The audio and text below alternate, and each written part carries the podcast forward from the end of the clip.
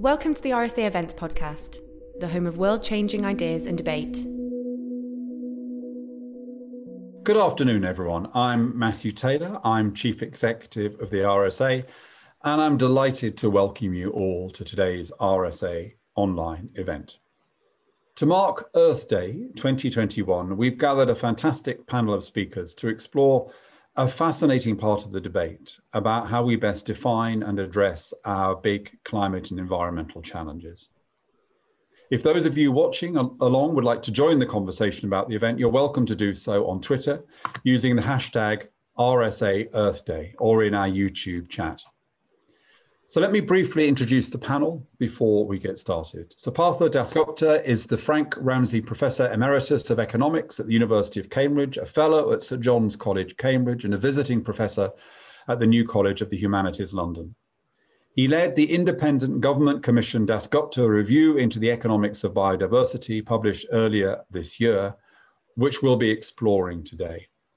I'm going to hand over to Partha in a minute to tell us more but in a nutshell, the review calls for changes in how we think, act, and measure economic success to protect and enhance our prosperity and the natural world by drawing links between our economies and our ecology. There's a huge amount in here for our panel to discuss, so I'm looking forward to hearing all your thoughts. We'll hear also from Jane Davidson. Jane is Pro Vice Chancellor Emeritus at University of Wales Trinity St David and chair of the Food, Farming and Countryside Commission's Welsh Inquiry. Jane is former Welsh Minister for Environment and Sustainability and is a patron of the Chartered Institute of Ecologists and Environmental Managers. And she was also one of the architects of Wales's commitment to future generations. Gretchen Daily is Bing Professor of Environmental Science in the Department of Biology at Stanford University, the Director of the Center for Conservation Biology at Stanford, and Senior Fellow at the Stanford Woods Institute for the Environment. She's co founder and faculty director of the Stanford Natural Capital Project, a global partnership aiming to integrate the values of nature into policy, planning, and finance. So we have a brilliant panel ready to discuss some of the findings and recommendations in the Dasgupta review and the questions that it surfaces. And we're particularly interested in exploring this question of how applying an economic lens to the value of nature can be consistent with creating a culture that values and protects the natural world. So, Partha, perhaps we could start off with you. The review frames nature as an asset and tells us we should think about biodiversity loss as an asset management problem. Can you begin by unpacking what you mean by that? Yes, of course. Thank you very much. Uh, nature is an asset. We call it an asset because she is an asset. She's our greatest asset. We are part of it. We're embedded in it, and we see it all around us. It affects every moment of our life from start to finish. So that's not controversial. That cannot be controversial. The review starts by observing that and then proceeds to ask why we have made such a mess of it. What are the forces at work that has made us think either that it's not important or that it's an infinite supply so we can do anything we like with it and it won't get exhausted? That's at the heart of the problem as the review sees it. And it requires of us to understand nature as a set of processes, embedding, embodying a set of processes, is extremely complicated and a huge numbers of them, uh, varying in speed uh, and spatial extent, and entangled with one another. And so, just as if you own a motor car, you would like somebody to know how it op- operates, what happens if it breaks down, what are the mechanisms involved in its driving you would imagine that we should spend a good deal of our lives trying to understand what's around us and how the processes are shaping our lives. So the reviews explores that, which is why it invokes an enormous quantity of ecology, because ecology and economics are absolutely tied up with one another, even though we don't acknowledge that. And how do you respond to objections that have been posed to this language of assets, asset management, natural capital. There is a view that says that in some ways this kind of legitimizes a financialized model of everything, and that it is precisely that financialization of everything that has contributed to some of our climate problems in the first place. Mm-hmm. Okay. Um, I think there's an enormous amount of misunderstanding here, and probably understandable. Uh, because if you're not an economist, you immediately interpret the, the term price into some monetary object that immediately sort of goes into the bowels of financial capital. And we tend, at least well brought up people, tend to feel that at least on Sundays you shouldn't be thinking that way. Um, but the review thinks of nature as a real asset. We are always talking in terms of real goods, like tables, chairs, these are manufactured assets. We produce them, but we are using nature's material to produce them with our ingenuity and our sweat. And when we educate ourselves, we are building ourselves up. We are creating greater um, value as assets, human capital, we call it. Produced capital and human capital are bread and butter material for economics. And uh, the review brings nature into it, recognizing that it's she's finite in size, and although fairly robust, uh, uh, can be broken down beyond repair with, to the extent that we are, our numbers and our abilities and enable us to do that, and we shouldn't do it.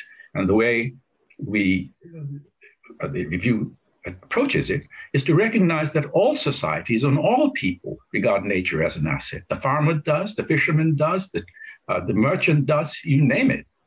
It's only the intellectual who doesn't, because he doesn't have to use or she doesn't have to use his or her sweat in producing things, producing ideas, yes, but so it's not, it's not an unusual idea.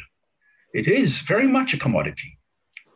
Uh, it has value as a source of products, what we call use value.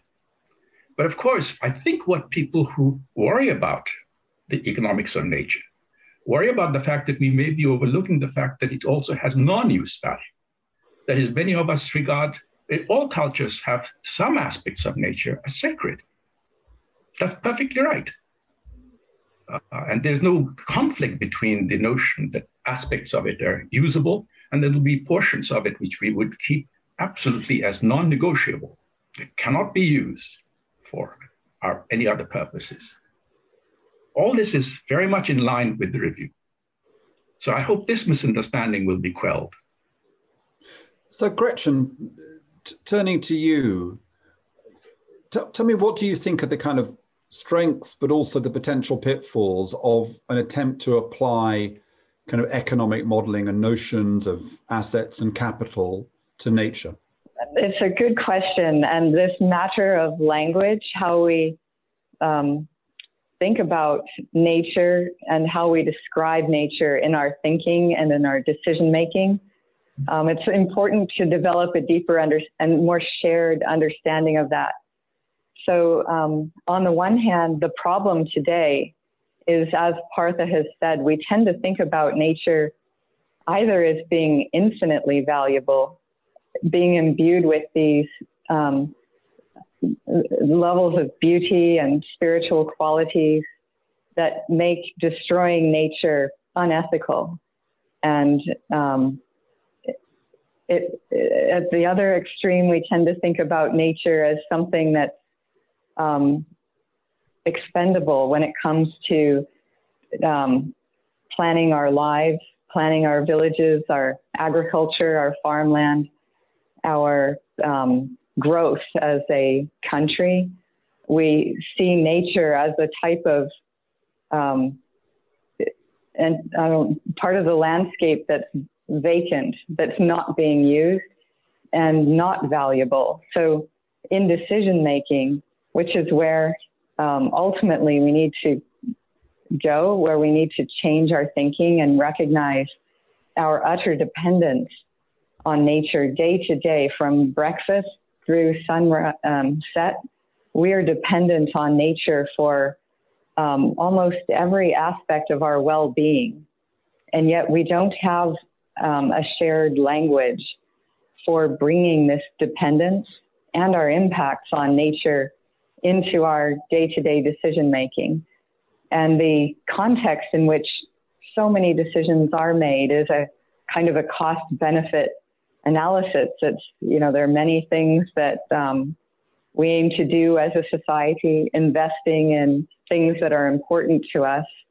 And yet, nature features as a zero in most of that um, kind of decision making. So, there's a real pitfall to um, not accounting for nature, and that's what we're aiming to um, shift now. But but the shift that we need is is a much deeper cultural shift that recognizes our intimate connections on nature, whether it's in having a morning coffee and knowing that it was little bees in the tropics that helped produce that coffee by pollinating it, and that those tree uh, bees depend on rainforest that and they can fly you know only so far from the rainforest where they live year round and come out into coffee for the one week in which coffee farms bloom to service um, those blossoms and make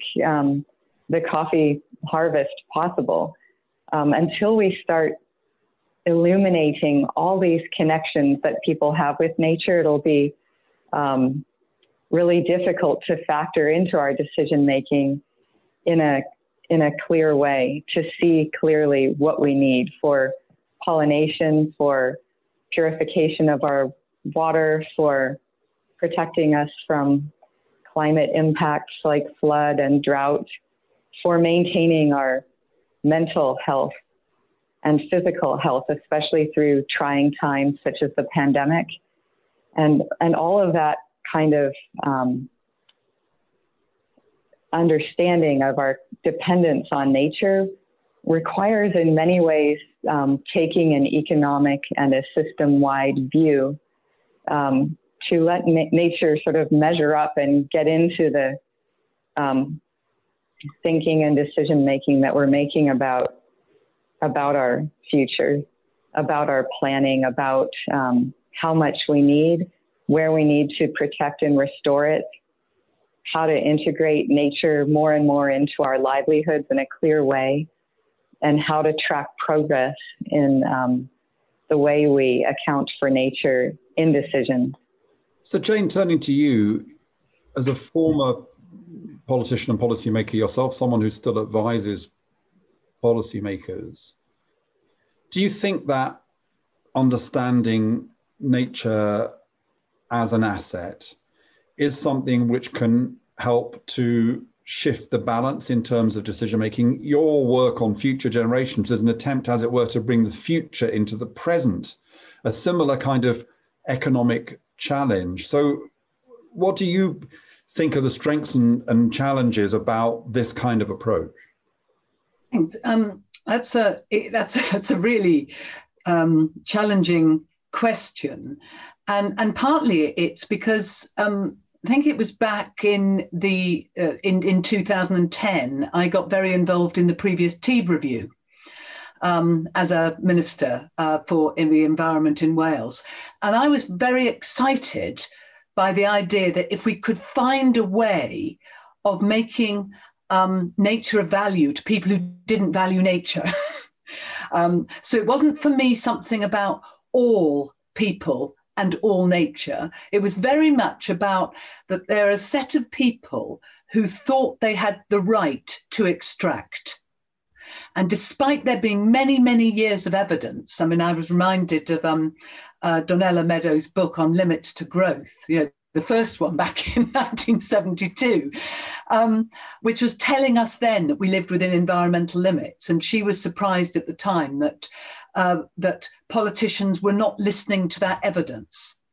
And when I became a, um, a, a politician, I, I made the wrong assumption as well. I assumed that when you had very strong evidence to tell you that something was negative, that something was going to affect not only you and your family, but your country, uh, your world, that actually politicians would uh, act jointly on it. And I remember going to four of the um, COP meetings, uh, mostly with the view that, that that could be done. And what you find is that evidence alone is not enough. It's really strong, but it's about how you change the discourse and how you change the discourse to recognize different kinds of values thinking. And so I understood that there were mechanisms um, and I'm very excited about, uh, in both your work, about mechanisms that can potentially change the metrics. Um, you know, whether or not we uh, move to, uh, or how we move away from GDP is absolutely critical. Because when somebody explained to me that um, if we burnt my house down tonight, we would improve my area's GDP because of rebuilding it again tomorrow it seems such a fundamentally stupid mechanism that you wonder why it has ever been supported. And then you realize that actually changing systems without changing the values behind the systems is actually one of the most critically different things. So just for for colleagues, I mean, what, what we tried to do in Wales um, through the Wellbeing of Future Generations Act was change the values behind the decision making. Because for me, I'm really interested in, in, in how decisions are made. And we did that by suggesting that if everybody thought long term and was required in the public sector to think long term, to make decisions in the interests of current and future generations, uh, that actually it would change decision making. And the law explicitly talks about environmental limits. Um, it explicitly talks about climate change. It explicitly links areas I know you're both interested in the context of public health and planetary health and mental health um, and communities and language identity and the kind of core elements that make up the sort of body politic. Now, Wales is only a small country, so almost like Costa Rica, it has the opportunity to demonstrate a different way of doing things. But the big question is whether or not the activities that go on in a small country redefining the debate will have the kind of influence that potentially changing the notion of what an asset is for the financial markets in the world could have? Or can those things go alongside each other? Because I'm still really interested in the idea of that notion of nature as an asset although I fundamentally subscribe to that first principle of the First Earth Summit that humans have the right to live in harmony with nature. We are part of nature. Ecology, the knowledge of the planet home, comes before economy, the study of the planet home. Thank you, Jane. I mean, Partha, there's so much to cover in your report. And by the way, I strongly encourage people to read the 600 page version or the 100 page uh, of, of version. But let, us move on to a, a, different kind of an important concept, which is the concept of impact inequality, because this is a report about economics, it's a report about ecology, but it's also a report about society and the way in which different countries, different people, different lifestyles have very different kinds of impacts on our environment. Tell us a bit more, Partha, about this kind of notion of impact inequality. Well, the idea here is that um, any bit of nature could be a small ecosystem, could be a biome, could be the whole biosphere. It doesn't make any difference as to conceptual. It's supplying us with goods and services on a regular basis. Uh, the presumption is here, and the presumption is correct, that nature is, broadly speaking, a self regenerative entity. The seasons are a very good marker of that. We're now seeing a regeneration in the northern hemisphere of our of the green planet. So it's providing a huge number of services and goods. Many of the and Gretchen spoke to it, of course. But many of these services are invisible and they're silent in the way they provide the services. Uh, think of what's going on under our feet in the soils. Uh, enormous amounts of chemistry is at work, enormous amounts of services provided to us, but we don't see it, we don't observe it. So it, you don't record it. And I want to come closer to Jane on this because um, if we always think of the biosphere, we lose track because it's too large and a very distant horizon seems infinitely away, far away. It's better to start doing economics at the local level, and that's what the review does. So you can see the outlines of where you are and what you can grapple with, what, what you see. Now we are take drawing on this, these services. We're making use of these services, even when we breathe. Never mind producing you know, shirts and shoes and building material. Even when we breathe and eat, we're taking material and uh, out of the uh, nature, converting it, and then plowing it back. That's extremely important. We mustn't forget that we're also dumping stuff back into Earth, which has to be reorganized. In the sense, nature does it for us, unless we stretch it beyond its limits. So the question arises is the amount that we are taking out on an annual basis. Let's suppose our unit of time is a year, just for the sake of argument. I began with the seasons, so it may as well do that. Is the amount that we are taking out and then putting back in, in other words, the strain that we are imposing on, on, on, on our local neighborhood, exceed or is less than its natural regeneration rate, which is its ability to cope with what you're taking out. The impact inequality is a relationship between demand and supply. Now, I'm using economic reasoning, but that's exactly right. Nature is supplying, and we are making demands on it. If the demand exceeds the supply, nature diminishes in quality or quantity or both. If you look at extractive services, it's quantity, but of course, quality is equally important, perhaps even more important. Okay, so in some. And the impact inequality, as of now, says that over the past 70 years or so, humanity as a whole has been demanding more than Mother Nature can supply, so that we're building more and more, greater and greater pressure on the biosphere. And she responds by groaning, essentially. And climate, global climate change is, of course, one manifestation of it, but there are many others. This is, we are just hooked on global climate change because it's there on the agenda now. But that's one of the, climate regulation is one of the services the biosphere is offering. There's a whole host of others, and Gretchen alluded to, to them. And one by one, we are, and it's one important thing, and this is an economic argument, is that these services the basic services, the fundamental service services nature product are complementary to one another. They're not substitutes.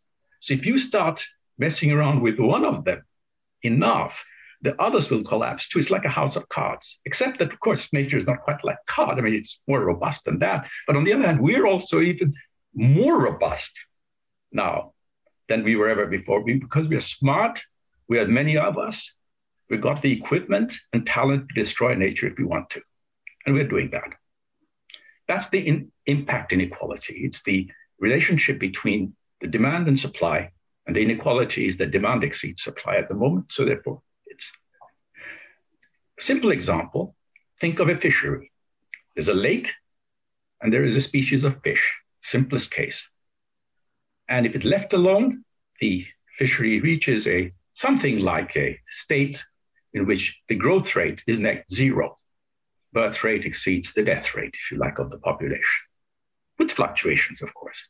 In comes the human uh, fishermen, and they start taking fish out. But of course, the stock will decline initially, goes without saying, but that's okay because it's not endangered.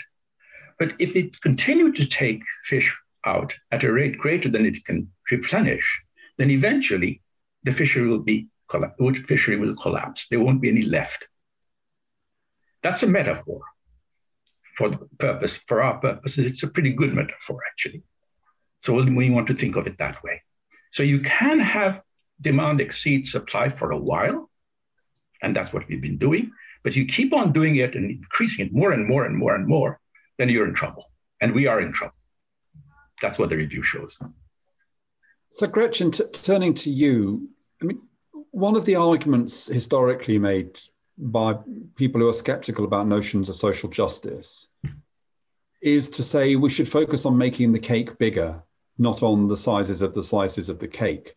And it seems to me this is where notions of planetary limits become very important because what they say is that the project of dealing with issues of justice by making the cake bigger uh, is ultimately unsustainable because the cake cannot keep growing because if it does, consequences for the planet will be catastrophic. So just tell us, you know, in terms of your work with Stanford Natural Capital Project, this relationship between kind of planetary limits and also also notions of addressing impact inequality, the relationship between them.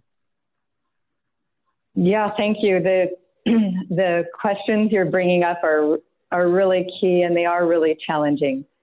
Um, and I think uh, some of the solutions, finding out um, practical pathways for securing nature, for securing um, human well-being within it, um, are really well illuminated, especially by small countries. So a lot of the principles that Partha is talking about um, have been um, illustrated and confronted really in policy shifts by smaller countries that have then um, inspired a lot of other places. So, of course, all countries want to develop, and that's what you mean by enlarging the cake in a way. There's more for the people living in a place, um, but this can come at tremendous cost if we're um, driving development through the destruction of nature. And one country that stands out, actually as a poster child in this, is Costa Rica.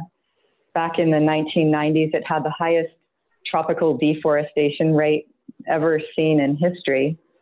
And it was um, leading to tremendous problems even within the country, a greater uh, risk of flooding, of um, declining um, security in other dimensions. For example, uh, much of the country actually depends generally on, on tourism as a major part of the economy, but it also depends on um, that forest for supplying water, which is a core um, engine of the energy supply in Costa Rica, most of it by hydropower.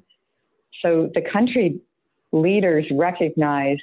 Actually, one of them um, got a master's in economics and then a PhD in hydrology, Alvaro Umana, and he recognized, among many other of the leaders, the country's utter dependence on rainforest for many different types of benefits, even though they hadn't been, um, you know, perfectly illuminated yet in scientific terms. It was easy growing up there to see how much farmers depended on forest for pollinators, for pest control by bats and birds, how much um, local people depended on forest for clean water, often that wasn't piped, but you know most people in the world depend on nature, whether they have piped water or not, ultimately for delivering high quality water into whatever water supply systems people have. So he recognized that trees would be worth much more standing than cut if we factored in our all dimensions of our dependence on trees and not not only on their utility, you know, in building a home or you know selling off to another country um, for a beautiful piece of furniture and, and that kind of thing that was driving a lot of the deforestation. So Costa Rica managed to turn this around with Alvaro Umana saying, you know, we need to start paying people to protect and restore forest, given its importance for um, maintaining all these vital benefits. And he actually went um, and negotiated deals basically with how this initially got set up, saying we're going to recognize in Costa Rica a value and pay you if you're a farmer. Um, it was about, I think, um, $20 per acre per year to restore or protect rainforest and there was a worry that, you know, not many people would sign up, but that at least they'd get the system up and running. Because as Jane says, it's really hard to shift systems and get um, just kind of used to a new way of thinking and operating. But enough people signed up actually that the system was, you know, overwhelmed by uh, demand. Many people saying, I want to restore this part of my um, little patch of farm. And so the government, together with uh, the World Bank, together with a number of European nations, got investments in this program, this payment for ecosystem services program that recognized the benefits of nature for securing the climate locally, cooling a farm and making it more livable and more productive globally by storing carbon recognize the value of rainforest and um, securing landscapes above hydropower facilities, preventing erosion and preventing rapid, you know, sedimentation behind dams, and also um, maintaining an even water supply throughout the year, whereas the rain comes very intensely at certain times. So that's how forest is crucial for maintaining hydropower production about 90% of the country's electricity supply. And there were many, many other benefits that were hard to articulate fully, but that people growing up in a place with the beauty of Costa Rica could appreciate and did have a deep appreciation of. And it shows how um, actually easy it was to bring people into this, where there was an alignment of short term sort of economic necessity at the household level, of alignment with the, that and society and sort of nature were all together part of the same web of life, where all of that was aligned, everyone joined in. And that has basically led to Costa Rica becoming um, now a poster child for green and inclusive growth. Everyone was offered the chance to participate in this scheme.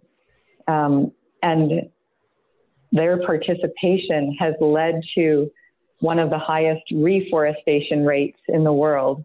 And the current leadership in Costa Rica has gone all in and is saying, you know, we're going to be among the first countries to decarbonize completely and to recognize the values of nature in all of our systems of decision making and make it possible for people to make their living while protecting nature so that there isn't that contradiction that we often face in the way governance um, and economics plays out today for people in in day-to-day choices.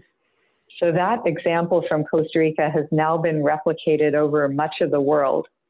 And what the conversation is about is trying to um, enable ever more places to ever more completely embrace valuing nature, often in deep cultural ways as well as in these um, very kind of practical and material ways of, say, drinking water quality and health and um, security and farm uh, livelihoods and productivity, in our own nutrition, and in um, just making livelihood options that aren't compromised by embracing nature and nature conservation as part of the livelihood.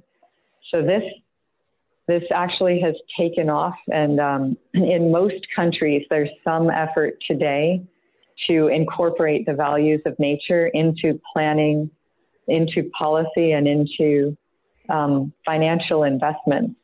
And the big challenge for us actually is to scale this up. The, the idea is there, and this seed that's been planted in many places is now germinating and taking hold. And I think the challenge now is to um, close this gap that Parth is talking about between demand and supply much more rapidly than we're doing at the moment. And maybe um, Jane can tell us more about what's going on in Wales or more broadly in, in those policy realms. Yeah, so Jane, turning to you, I, I'm sure you would love Wales to be known as the kind of Costa Rica of the Northern Hemisphere. And it's got amazing coastline, amazing natural assets. It's also a country that is committed to social justice. Tell me what you see as being the kind of critical determinants of if uh, of whether Wales can follow that path of, of Costa Rica, and, and, and talk particularly, Jane, if you can, about the notion of regenerative systems, a phrase we use a lot at the RSA. So, economic systems which don't only minimize damage, but actually regenerate nature. I, I, think one of the um, uh, the critical things here, and it was so interesting listening to you, Gretchen, talking about the experience of um, Costa Rica, um, is that different governments have continued to support this. Um, since the 1990s, so that it actually was done with the support of the population and the population saw the benefit and therefore were uh, able to further engage in it. And I think we're on a very early trajectory on that in Wales. Um, it would be fair to say that by having a Wellbeing of Future Generations Act that recognises environmental limits, that that now determines that um, investment has to be low carbon, um, uh, and and having those sorts of elements in the legislation uh, has now meant that Wales is probably sitting on its own as a country in the world which has uh, passed legislation that enables it to deliver on the sustainable development goals, for example. So, although 193 countries signed up, and Wales isn't even a member state in that sense, um, uh, actually having a legislative program that reframes the argument. And I think what I thought was so interesting, um, uh, Partha, in your report was when you're talking about some of the attitudes that you need in terms of this change of delivery. Um, Wales has not only enshrined a set of goals in terms of delivery mechanisms, um, it has also enshrined, in many ways, I think more importantly, five ways of working. The organisations receiving money from government have to think long term. They have to think preventatively. Um, they have to involve people about whom decisions are being made. They have to collaborate with each other. Um, and they have to integrate the outcomes. Now, that in itself requires very new ways of working, although these kinds of recommendations are, are, are for good practice in decision making have been coming out of organizations like the OECD for years. So there's a sort of experiment going on. And in many ways, one of the most exciting things about it, because um, for those on the on, on, on the call who know nothing about Wales, um, the poorest part of the UK, but right at the heart of the Industrial Revolution, um, has meant that Wales has had its wealth extracted, whether or not it was copper or steel or iron or slate, uh, or of course the big one, coal. And what that has meant is that Wales has small communities completely left behind when the ex- extractors moved on, but it was extracted in financial value by people outside Wales. And one of, one of the most exciting initiatives, which I think in some ways is, is um, uh, you know, if, if it can come off, will, will be of huge importance in terms of giving people comfort, is in three of those South Wales valleys, um, where those communities have have have been left behind by successive governments following the closure of the mines in 1984.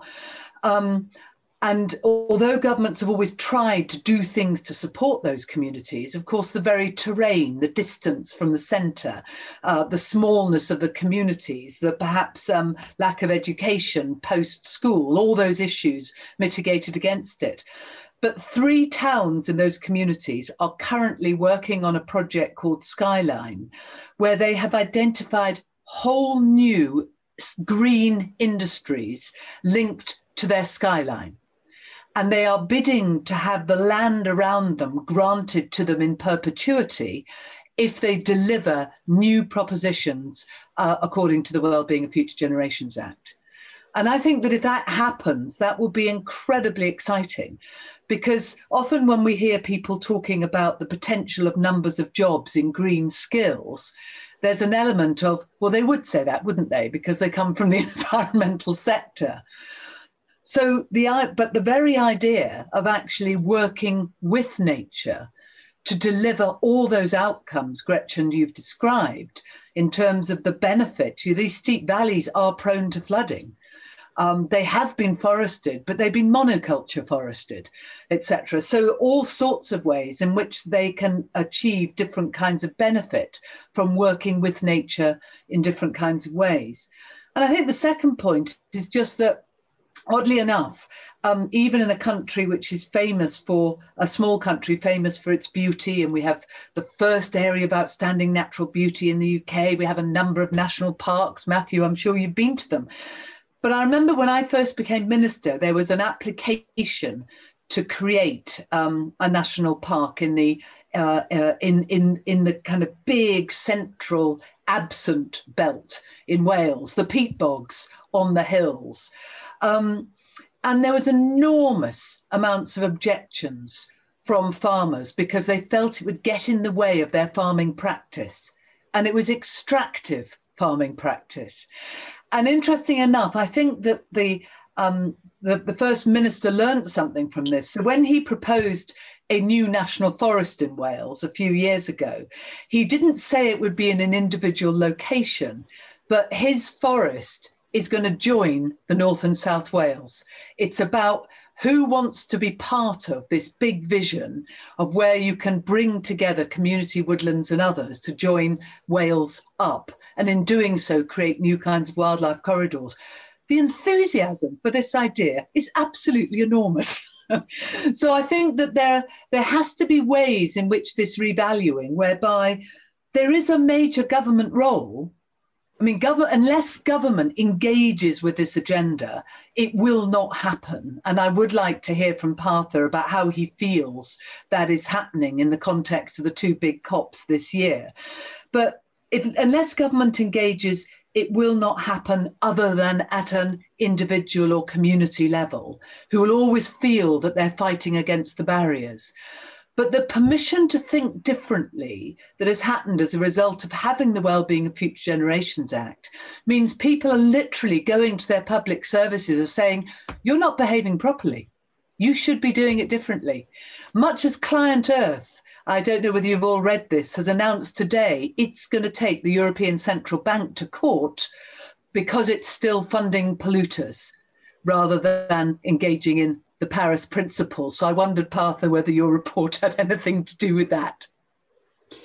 Um, there's there's so much to talk about, and sadly, we're, we're we're moving towards the end of our time. So I, I just want a slight shift for the final set of questions in these in these few minutes that we've got left.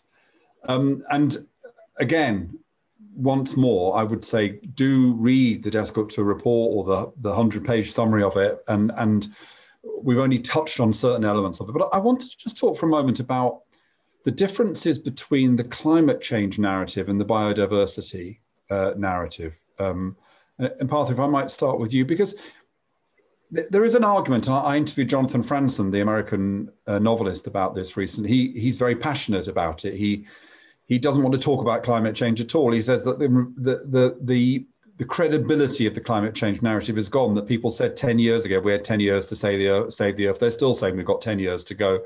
It's all too abstract and impossible. We'll never wean ourselves off economic growth.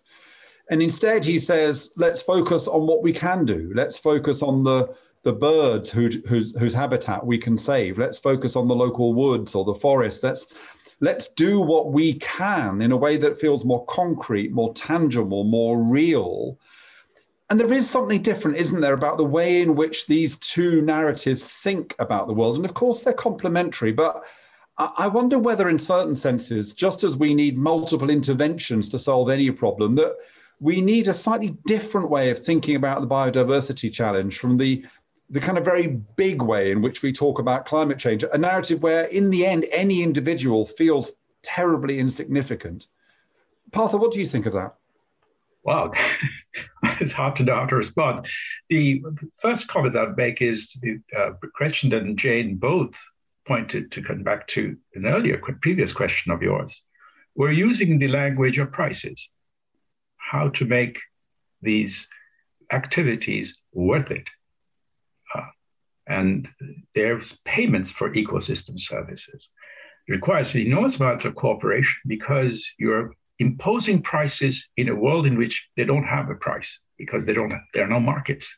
That's the problem. And that's exactly right. And I was also moved by the fact that both Gretchen and Jane spoke about small countries. And that's exactly right. We should start in the small and then move out in our conceptual, uh, in our framing of problems to, to larger ones, and I'll come, come, come back to that in, in a second. Uh, the smallest would be, of course, a village community, and a good deal of the review addresses uh, communities in sub-Saharan Africa, South Asia, farming communities, subsistence, where there's an intricate set of rules and regulations regarding management of the woodlands, water sources, and so forth. That there, and we ought to take uh, um, take instructions from what has succeeded, what happened. When they have failed, why have they failed? When they've been successful, why have they been successful? So the review goes into that in some detail. But I want to expand it a little bit. The near, nearness of the resource does allow you to have an emotional attachment. You can see the thing. You can see the woods disappearing. Okay. Now think in the large of and what makes me feel on certainly on let's say midweek each week, somewhat pessimistic, is when I think about the large swaths of open access resources. I'm thinking now about the atmosphere as a dumping ground for pollutants. I'm thinking of the open oceans, open seas, which we use for transportation, which we use for fishing, uh, and which heaven knows we're now thinking of even digging for metals from the seafloor.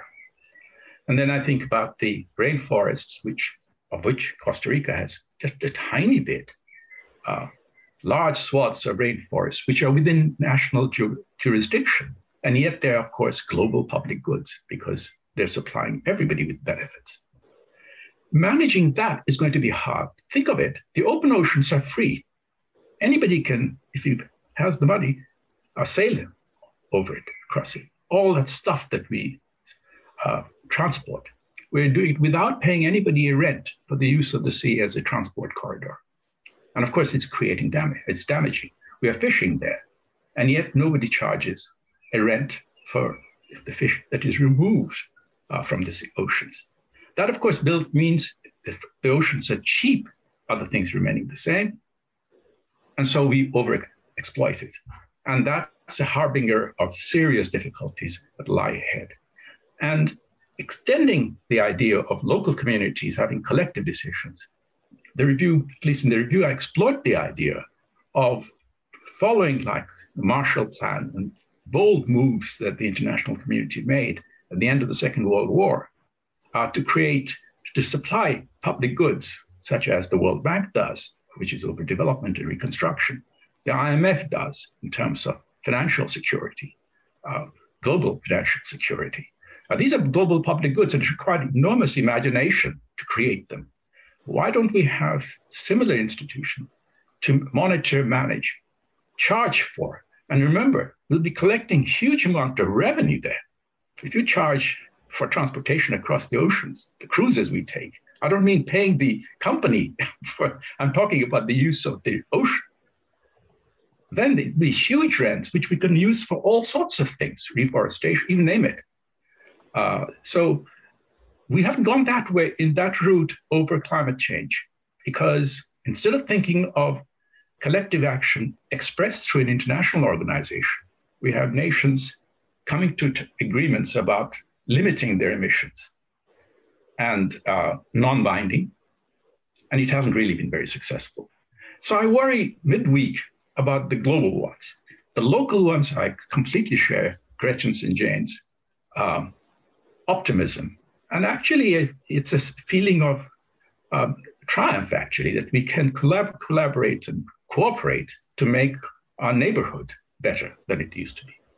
Gretchen, we, as I say, we're running out of time, but I wonder whether you've got a, a perspective on this, this kind of balance of the way in which we think about the climate change challenge and the way in which we think about diverse biodiversity and the, the different ways in which we emotionally engage relate to these ideas. Um, well, I certainly agree with uh, what you're saying, and it's a tough sell to be thinking so far into the future, given the way um, we are by nature, typically more, you know, focused on the here and now. So climate addressing climate change is inherently um, a difficult um, sell, but by contrast, um, investing in nature, which is a crucial part of the um, shift that we need to make to secure the climate as well as to secure all these other aspects of well-being. That we can really see the benefits of in the here and now and in in our immediate backyard. So there's a huge amount we can do thinking about um, nature experience in cities so many of us live in towns or cities today and we're basically nature deprived if you look at I'll give a couple of quick examples. Um, school kids, some of these studies done in Finland, um, going to school or daycare in a place that has mostly a concrete play area.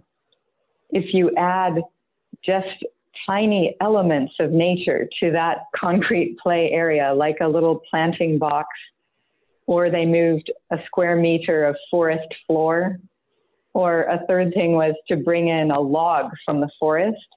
You get a measurable and um, quite dramatic improvement in the immune function of the kids within six weeks of just having introduced those tiny elements of nature. And we can carry from that idea to many other realms in which enhancing nature experience in cities where we're ever more starved of nature exposure and interaction, whether through the beauty of it visually or the sound or even what we breathe in in the air is thought in um, all these different pathways to improve cognitive functioning and emotional well-being. So that's one example where were we to take this more to heart, become more systematic about valuing nature for the many benefits it supplies in our day to day lives, there's a long way we can go. Um, and then when it comes to the bigger problem of scaling up, we absolutely need to be um, looking at that now and accelerating the rate of uptake of these types of ways of thinking and um, mechanisms for making it possible for everybody to participate through policy or financial incentives that kind of align um, the outcomes we want with our immediate um, needs. A good example there, um, there's a couple. One is uh, the country of China having really tasted disaster literally through poisoning of land and water on a scale kind of not seen across most of the planet and having experienced some of the worst costs of losing nature, such as uh, the worst flooding in human history uh, back in 1998. China has gone farther than any other country in embracing these approaches, in pursuing what they call an ecological civilization and they've actually zoned about 50% of the country for restoration and conservation of nature.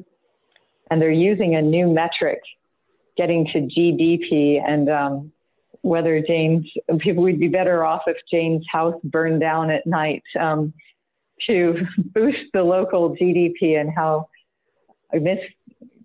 misguided, uh, you know, we can be in pursuing that one metric as a measure of progress. China has put forth, together with the Natural Capital Project and, and many partners refining this approach, a new metric called gross ecosystem product that accounts for all of the goods, the stream of goods and services that come from nature. And this is now really informing policy in China, revealing the contributions of nature to people at local scales in the different um, realms of Wales that Jane is talking about. We could um, be guiding um, decision making with this way of tracking how well we're doing and securing the natural, the nature that underpins the production of all the goods and services. Um, GEP is also being used to guide investments. So about 200 million people are being paid today in China to restore nature by more downstream or downwind or down in the supply chain um, communities of people that benefit from nature. And thirdly, um, it's a metric being used just to track progress and benchmark how well the country is doing through time and whether these policies and the leaders meant to oversee them, whether they're functioning well. And just three weeks ago, GEP was blessed by the UN Statistical Commission as a metric for global adoption to help us all see across all countries and across the planet how and where to invest in nature, how to align those investments with improved livelihoods, particularly in rural areas that often are left behind in the way Jane was describing for Wales, to recognize the vital role that everyone can play in securing the future in the way we all need. And um, since that announcement, the major development banks with whom we work that together um, invest it's over $100 billion per year in notions of human development. So the World Bank, the Asian Development Bank, the Inter American Development Bank, and others have gotten on board, and all of their member countries are sort of raising their hand and saying, We want to learn how to implement these approaches. We want GEP as a metric to guide policy planning and finance in our own country. So it makes me hopeful that we are coming to a point where we can bring the beauty of the ways in which we've thought about nature in the past more through um, philosophy and religion, poetry, bring those ways of appreciating nature into the real um, hardcore decision making that is determining the path we're on and, and bring those into alignment um, well before it's too late. So thank you very much for this chance to talk together. Jane, we're well over time, so I ask you to, to, to, to find a brief way of, of, of, of answering this question, which is, in a sense, you know, we've seen resistance to arguments around climate change, possibly not about the argument, but about the way in which policies have been pursued. We saw that in France, for example, uh, with the Gilets jaunes movement. As someone who was a, a, politician, how do we best make these arguments? I remember Chris Smith many years ago at the RSA, former chair of RSPB and of the Environment Agency, saying he'd seen the process, people will fall in love with a bird and then they understand that the bird is endangered, which means they get to understand the bird's environment, which means they get to understand ecology. And through this process, they gradually become fully aware of the environmental challenge. What is the way in which we can most get people to share the enthusiasm we have and hope that we have for this project? Um, I think I think that is such an important way to put it um, because my favorite, my very favorite headline ever in my life as a um, as a cabinet minister in in the Welsh government was as education minister when my headline was minister makes children play in the rain. and I did so proudly. I think the press came along thinking I, I, I would say that wasn't the case. But the point is that what we had deliberately done was in our early years curriculum, we, ha- we require children to spend out time outside in nature. And in fact, there is a whole environmental awareness as part of the curriculum, something I think that you're, that, that you're both uh, interested in here. And that does mean that children get to love the bird. And it meant I got to learn to love the ch- birds when I was young. And I wanted to bring that into something which I felt was being lost as parents became more scared about freeing up their children to go off on my adventurous rides that I used to have as a child. So there is a reconnection of families and children in particular in nature that I think is critical. And I absolutely endorse Partha's um, support for tackling this in the curriculum. And the new curriculum in Wales takes that as one of the areas of learning that will be delivered by 2022.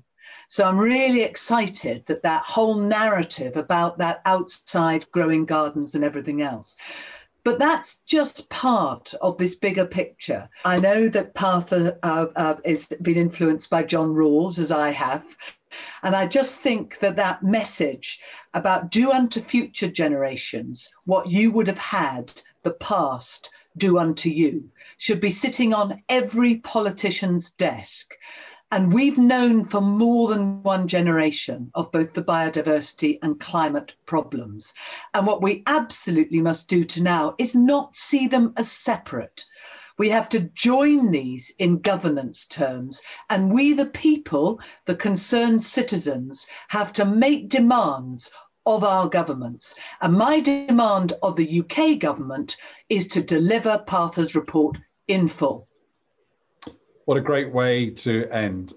Uh, thank you, Partha, Gretchen, uh, Jane, for taking time to talk to me. It's been fascinating to delve into some of the ideas in the review and beyond that. And I think the one thing we can all agree is that 2021 is going to be an absolutely vital year if we're going to shift through the gears and do what we need to do to address the challenges of both climate change and biodiversity.